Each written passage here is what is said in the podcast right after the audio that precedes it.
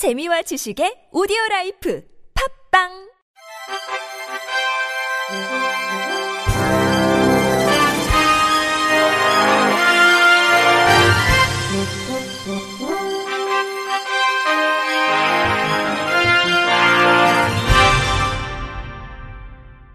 청취자 여러분 안녕하십니까? 1월 29일 월요일 KBRC 뉴스입니다.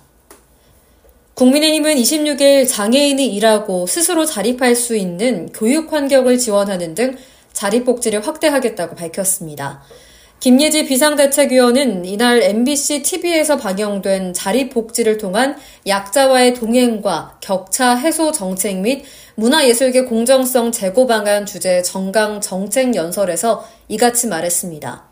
김 비대위원은 자립과 참여의 기회를 주는 것이 약자를 위한 최고의 복지라고 생각한다며 장애인이 더는 시혜와 동정의 대상이 아닌 독립된 경제 주체로 우뚝 설 수 있도록 선순환 자립복지를 더 늘려나갈 것이라고 말했습니다. 이어 장애인의 일자리 창출이 사회가치 창출로 이어질 수 있는 방안을 계속 강구하겠다며 장애인에게 일할 기회를 주는 기업에 대한 지원을 고민하고 사회 전반적으로 인식이 개선될 수 있도록 환경을 구축하겠다고 강조했습니다. 그는 어르신에게 연금과 공공 일자리를, 청년에게 공정한 일자리 기회와 현실적인 주거 환경을, 또 여성에게 자녀를 낳아도 멈추지 않을 수 있는 안전망을 제공해야 한다며 모든 사람이 꿈꾸는 삶을 살 수 있도록 앞장서겠다고 덧붙였습니다. 김 비대위원은 또 사회적 문제가 된 공연 암표 거래 행위에 대해 처벌 형량을 강화하겠다며 암표 매매 금지 장소를 오프라인에서 온라인까지 확대하고 매크로 프로그램에 대한 차단 대책도 찾겠다고 밝혔습니다. 아울러 노예 계약으로 연예인의 활동을 묶어두는 불공정 행위를 막기 위한 제도 개선과 문화예술계 프리랜서의 처우도 증진하겠다며 든든한 보호의 우산을 국민의힘이 펼쳐서 막겠다고 강조했습니다. 김 비대위원은 편견과 차별의 유리장벽이 드넓은 바다로 가고 싶어하는 작은 물고기들의 꿈을 가로막지 못하도록 세상을 바꾸고 싶었다면서 어둠에 익숙한 내가 앞장서 나아갈 길을 만들겠다고 말했습니다. 서미화를 더불어민주당 장애인 비례대표로 추천하는 장애인 유권자 시민 모임이 서미화 국가인권위원회 전 비상임위원을 22대 총선에서 더불어민주당 장애인 비례대표로 공천할 것을 촉구했습니다.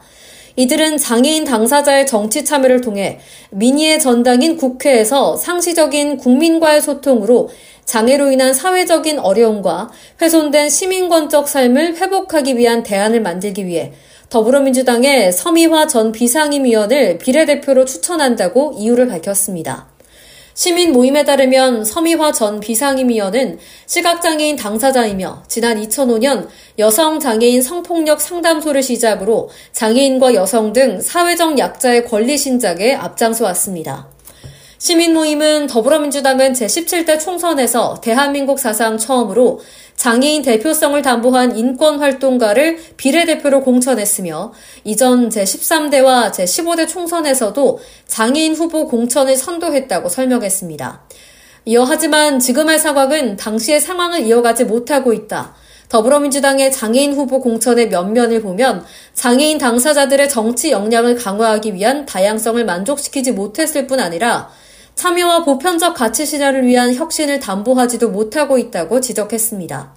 이에 서미화 전 비상임위원은 장애를 가졌다는 이유로 죄가 되는 세상을 확실하게 바꿔갈 수 있는 전문성과 역량을 갖고 있는 장애인 당사자라며 22대 총선에서 더불어민주당 장애인 비례대표로 선택해 줄 것을 강력히 요청했습니다.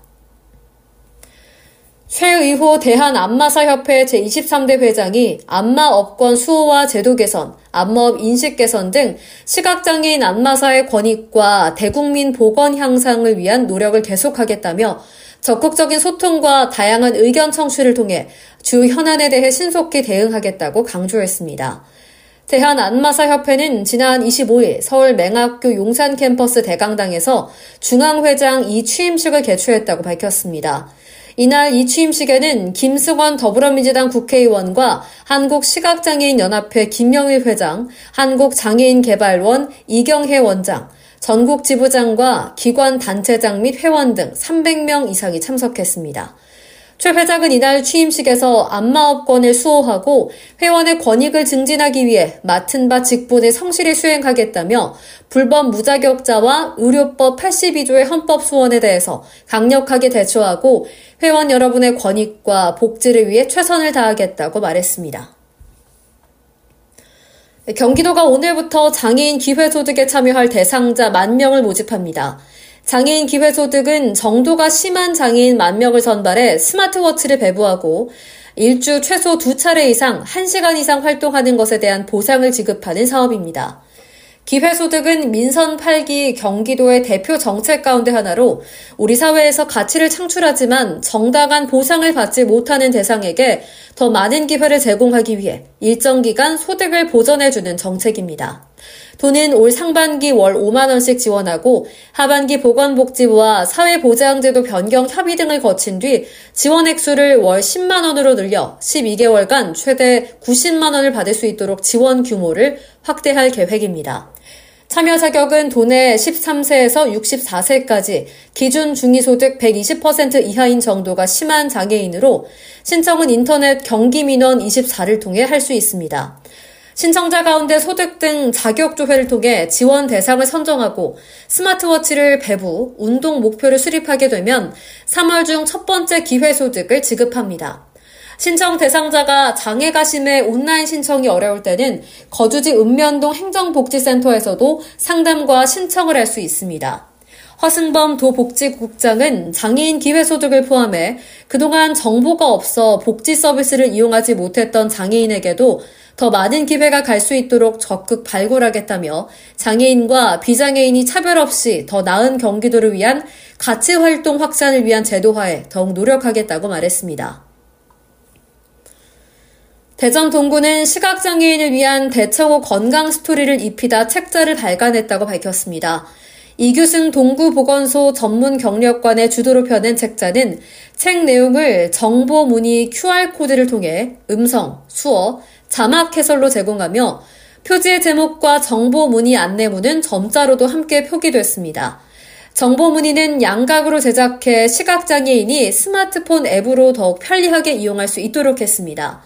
책자인 16개 동 64명으로 구성된 주민원정대가 2017년부터 대청호 500리기를 걷고 보고 느낀 총 길이 23.79km의 7개 코스, 13개 지점에 걸친 건강, 생태, 문화, 예술, 역사 이야기와 건강 정보가 담겨 있습니다. 군은 700부를 전국 지자체와 관련 기관 등에 배포하고 공공누리에 등록해 누구나 활용할 수 있도록 했으며 추후 건강 스토리를 영어, 일본어, 중국어 등으로 번역할 계획입니다. LG생활건강은 ESG 활동인 여성 장애인 날개달기 사업의 지원 대상을 기존 뇌병변, 지체, 시각장애인에서 청각장애인까지 확대했다고 밝혔습니다.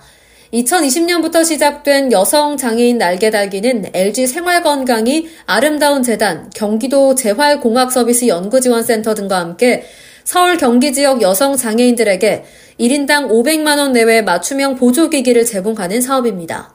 사업기금은 LG생활건강 임직원이 기부한 급여 일부를 1대1 매칭 펀드로 조성해 마련했으며 지금까지 여성 장애인 112명이 각각의 장애 특성에 맞는 보조기기를 지원받았습니다.